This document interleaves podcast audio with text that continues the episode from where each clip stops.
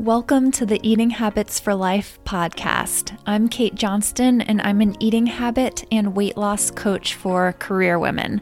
I'll help you become the person who no longer has bad eating habits and loses the weight she really wants to in a way that lasts. Let's start. Hi there, welcome to the podcast. I'm so glad that you're with me today. I'm going to be talking about social eating habits meaning some common eating habits that we typically have in social situations and why. I'll also be sharing some tips for you if you want some better control of your eating habits in social situations moving forward. So, I'm not going to go into full detail of why historically food has always been a part of social situations, but you probably can think about your life and how food can be a major topic of conversation socially. It can also be sort of the event. By this, I mean that people will get together to eat a lot of my friends really love getting together to eat. Lots of families love getting together to eat. Everyone eats, so, and everyone needs to eat. So I think it's a very easy thing or event to sort of focus around socially. So, growing up, my immediate family was not big on food and eating events. So, for me, it wasn't as much a big part of my family life. However, for many, it is. There are especially some cultures where food is a very important part of family gatherings and holidays, and just sort of the joy of sharing food with one another. And even there are traditional dishes with certain cultures, even with our culture here in America, and in fact, even just in the United States, many of our holidays are centered around food, right? Thanksgiving probably being the best example. Even Mother's Day is sort of focused around brunch. Halloween is focused around the candy, also the costumes, but mostly candy. Christmas, well, that's a big one, right? Think about all those Christmas cookies and all those Christmas feasts. And a lot of this started out as traditions that began many, many years ago. A big part of birthday celebrations is birthday cake. Valentine's Day has a big chocolate focus.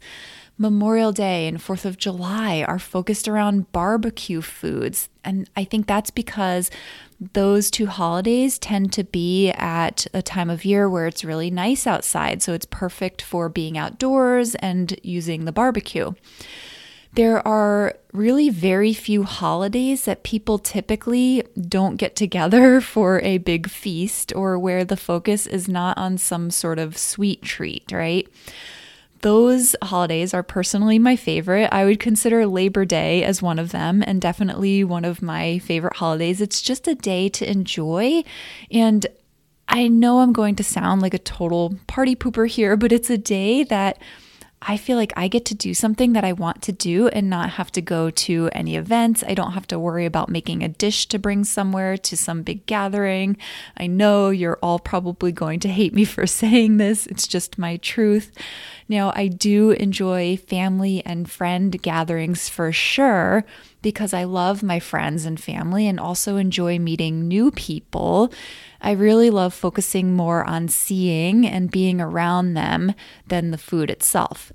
Which, if you'd like to do this too, I will help you with in this episode. Trust me, it makes it much easier to be around food and feel completely in control and not worried that I'm going to eat too much.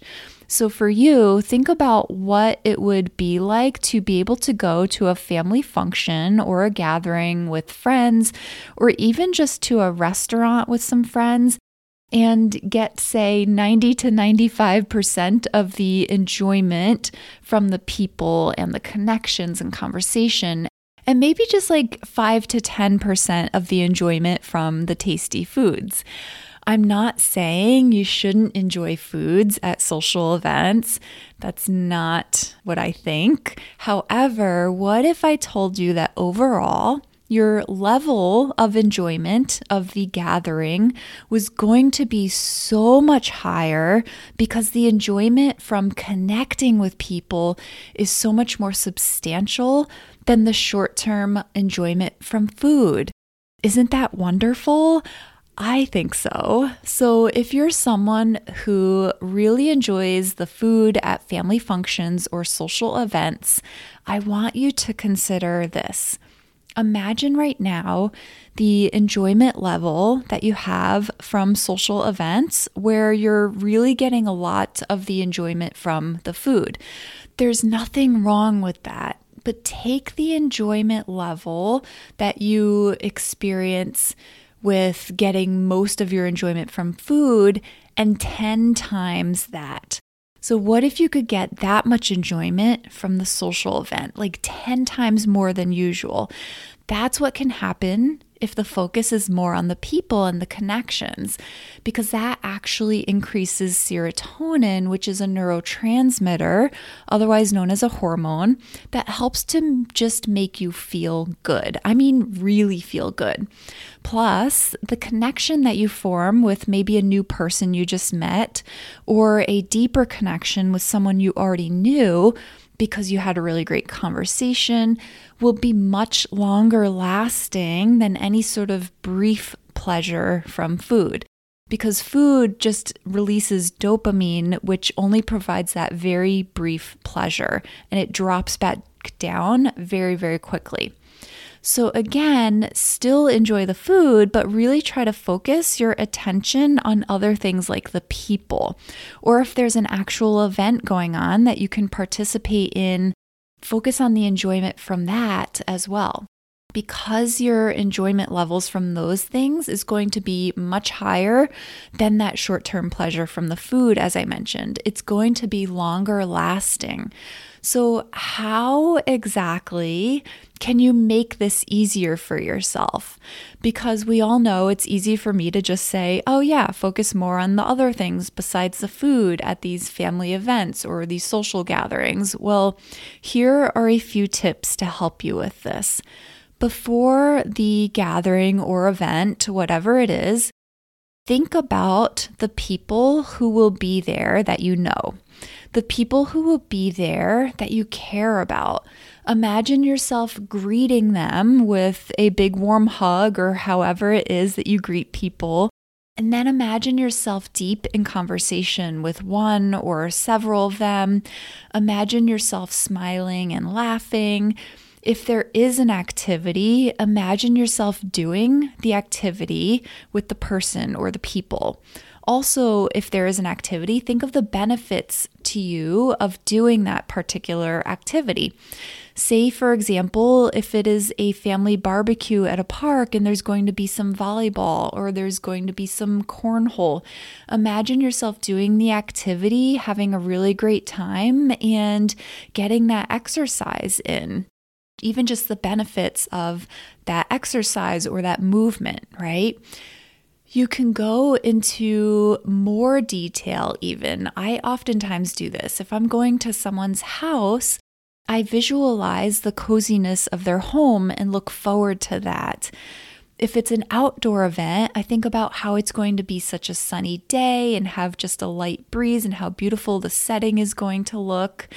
Imagining all these things ahead of time takes some of the focus away from the food and puts more of it on the other things the people, the activity, the surroundings, how things will feel.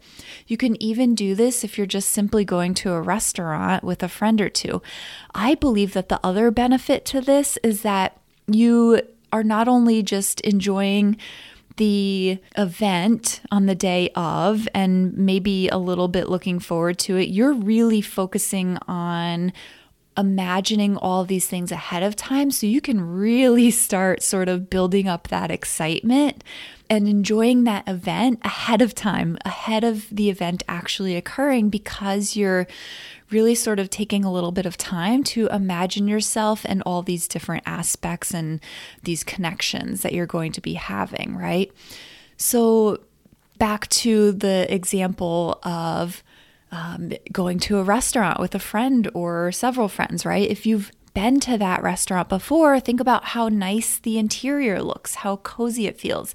If you've never been to that restaurant, maybe look it up online and visualize enjoying how the restaurant looks and feels based upon any images on the website. I know this sounds a little cheesy, but trust me, it works. I have been doing this for years. So, these are all things that you can do ahead of time, right? Now, what about the actual social gathering itself at the time of the event? So, I have some tips for different types of social gatherings. So, first, we'll start out with the restaurant setting. Now, of course, you're going to want to try to focus your attention on all the things you envisioned ahead of time the delight of the interior of the restaurant, maybe the coziness of it. So, I mean, I'm talking about the day of all those things that you envisioned ahead of time, sort of leading up to that event or that that um, date at the restaurant, right? When you're actually there, really try to focus on what you already envisioned, right? The appeal of the interior of the, the restaurant, the coziness of it, how good it feels to greet whoever you're meeting at the restaurant, focusing on the conversation. So, actually put into practice what you started imagining maybe days or even weeks in advance, right? So, what about the food itself? You, of course, want to be able to enjoy the food. So, here, really pay attention to every forkful or spoonful. An easy way to do this is to put your fork or spoon down while you're chewing. That way, you're focused just on that mouthful and not on getting the next fork or spoonful ready to go, right? Really enjoying the flavor and the texture. This is mindful eating. This also just sort of gives you a little bit of time to allow you to, if you are in conversation or listening to someone, you can sort of focus on that mindful eating and you can focus on that person as well. So, being as mindful as you can when you are eating with other people, you'll be able to enjoy the food more fully and you'll find yourself eating less of it, right? So you won't be able to focus 100% of your attention on the food only because there's other people around you. But when you're sort of slowing things down a little bit with the eating, you're also slowing it down with what's going on around you and able to sort of just pay attention more to the people and just every little detail around you. Okay, moving on to the next type of social gathering, the holiday gathering, or anything similar to that. Making a food to bring with you can be helpful in this situation because even though it can be work to make a dish, it makes it easier to focus on providing other people with pleasure from food rather than getting the pleasure from food yourself. Again, certainly you can still enjoy the food that is there, but making a dish to bring is just one way to get more pleasure from other things besides just consuming the food yourself. Hopefully that makes sense. Also, like you practiced envisioning ahead of time, enjoy the company you're with. Maybe look for someone you don't know and go introduce yourself. What do you have to lose? You could gain a new friend, right? Regarding the food, take a little bit of food at first so you can sort of taste test. I do this often and it really works well.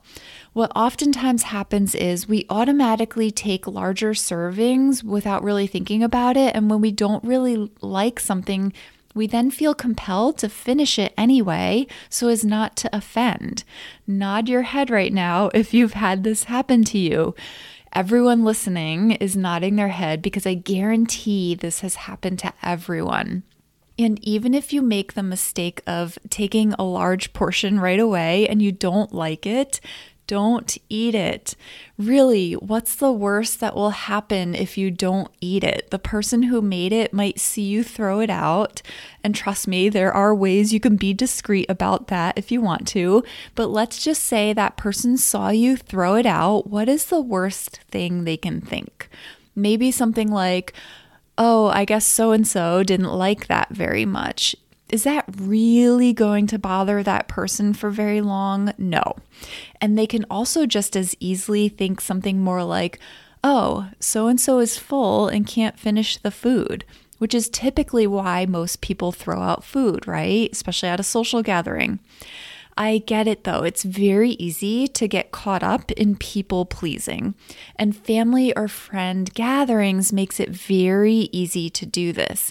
Even work situations where someone brought in a dish that they made, many people feel obligated to have some so as not to offend. What's going to happen though if you don't have any of it? That this person is going to hate you forever if you said, no, thank you, I'm trying to change my eating habits. That's not likely at all. But what can happen if you have some and you weren't even hungry or you were trying to limit your sugar intake, for example, is that you're going to feel badly about yourself afterward, and that can cause a whole spiral of events. So don't worry about offending someone at a gathering. That's not likely to occur anyway. Take small amounts of each of the foods that you want to try and taste test before going for a more typical serving size. You might even find that even just doing the small little bits of multiple different foods leaves you feeling full. So, this is what I often do, and it works. It's a win win because then you get to eat the food you really loved if you taste tested a few and then went back for just the one or two that you thought were fantastic, and you only had to have a small taste of the food that you didn't really care for. The last one I wanted to cover was larger events like weddings. Weddings and other large events like banquets or whatnot can have a wide array of food, and oftentimes, since you aren't paying for it, it's easy to overeat. So, of course, try to shift your focus on the people and whatever is going on at the event itself, the conversations, whatnot, and take small samples of foods first. Do the taste testing rather than the larger portions. But also for larger events like this, I want you to consider thinking about how you will feel later or the next day if you overdid it ask yourself if you want to remember the event as, oh, I ate or drank way too much at that wedding or whatever the event was, right? Or would you rather remember the event as the people, the dancing, the conversation, the laughter, the joy? And then, of course, sprinkled in with, oh, yes, and the food was tasty too. I would imagine that you'd much rather remember that wedding as that versus primarily the food and then feeling badly if you overate or overindulged, right? And then sort of having that negative emotion and those negative thoughts sort of following that event. All right, so those are just a few tips for you to make the next social event or gathering a little more fulfilling, actually, probably a lot more fulfilling, and leave you feeling more in control around food, which also means less negative thoughts and emotions after the fact. It's no fun going to a gathering and then feeling badly emotionally and physically with what or how much you ate. It's way more fun to magnify your enjoyment level with the non food things like the people and have those serotonin levels increase, which makes you feel really good inside. And then, like I said, just kind of sprinkle in the enjoyment from food, but from being mindful and in control, and the satisfaction that you get from knowing that you are mindful and in control. With that, I hope you enjoy your next social gathering so much more. Once your brain sees how nice that is, it won't really want to go back to food being the main focus. By the way, if you're not receiving my weekly tips via email, make sure you sign up for them. I send them out every Sunday morning. They're short, to the point, and I help you with things like overeating, emotional eating, weight loss habits, mindset, motivation, and everything in between. So, a lot of the weekly tips are very similar to my podcast episodes, but like I said, very short, and you can read them over just a few sips of coffee or tea. You can sign up for them right on the episode page, or you can go to my website, katemjohnston.com. So K A T M J O H N S T O N.com, and you'll see the menu option for weekly tips. I'll see you inside. Thanks for listening, my friend. Take care, and I'll talk to you next week. Hey, if you want to stop wasting time not getting the eating habit or weight loss results you want, then set up a free consult with me. I'll find out where you're struggling, where you really want to be, and the best way to get you there. Think of it like taking the highway using GPS rather than staying lost on back roads with no GPS or map just go to katemjohnston.com and you'll see where you can request a free consult right on the home page.